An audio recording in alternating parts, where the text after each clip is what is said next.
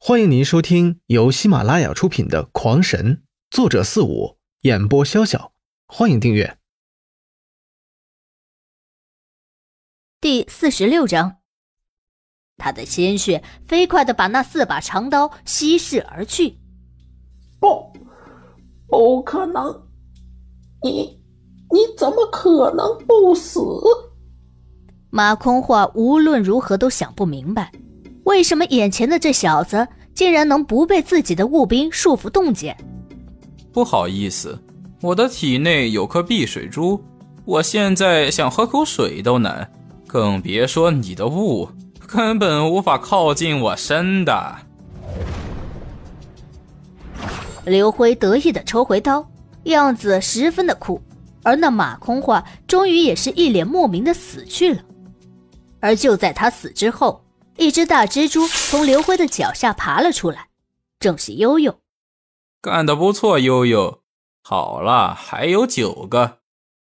刘辉快速地摸了摸他的尸体，身子快速地扭曲。不多时，一个瘦弱枯骨的老头便出现在眼前，也未见他有何动作。周围的场景一换，那个名叫曲清风的便出现在他眼前。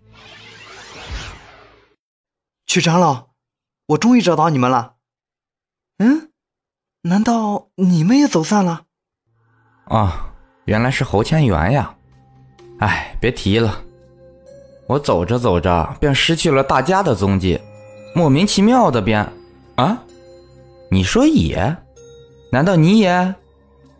是呀，我的情况跟你差不多。哎，真是书到用时方恨少，打起架来修为低呀。这还没打架呢，人却跟丢了。侯长老哪里的话，谁不知道咱们宗门就属你最为用功了。唉，只可惜资质欠佳，不然哪轮得到那马崽子。马马长老。侯千元刚一听到曲清风说到马崽子，突的脸色一变，眼睛也直盯盯地盯着曲清风身后，那架势就好像马空话就在身后听着一般。那曲清风不由得吓得一哆嗦，急忙转身看去，但是下一刻他便看到两把大刀已经架在自己的脖子上。身经百战的他急忙一个后仰，便来了一个铁板桥，同时自己的双手已不知何时取出了剑，直向后指来。但是下一刻他便后悔这么做了，因为在他的身后有着四把长刀正捅了过来，他不躲还好，这一躲正好有两把刀从他的肩膀直穿而入，从他的盆骨穿出，一下子变成了羊肉串了。倒在地上的曲清风下一刻便看到面前的侯千元竟然变成朱广沪了，临死都还纳闷道：朱广沪，你你好好好。狠子还没说完便撒手人寰了。你叫朱广沪吗？哎，太谢谢你了。刘辉麻利地摸完尸体，便快速地出现在另外一个人身前，故技重施，再次将那人斩杀。但是下一刻，刘辉的脸色便难看了许多，急忙抓起数粒回力丹扔进了嘴里。我靠，来得这么快，看来我还得加速呀。这时刘辉眉头一皱，因为他感应到了又有二十几个人进入了这须弥空间之中，他的压力倍增。这次也不使用什么计谋了，一出现便举刀就砍。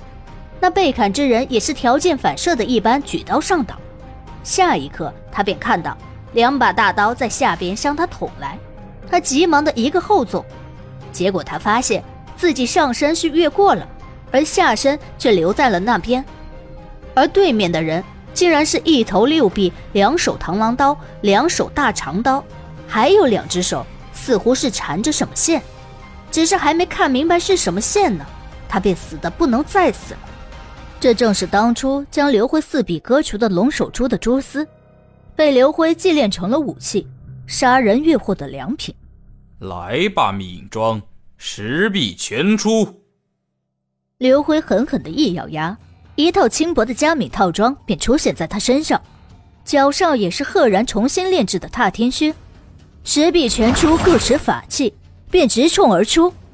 接下来惨叫之声此起彼伏，刘辉以快得让人无法适应的速度，外加上十只手臂同时挥斩而出，再配合来去无形的隐身术，一时间将整个须弥空间都变成了他的屠宰场。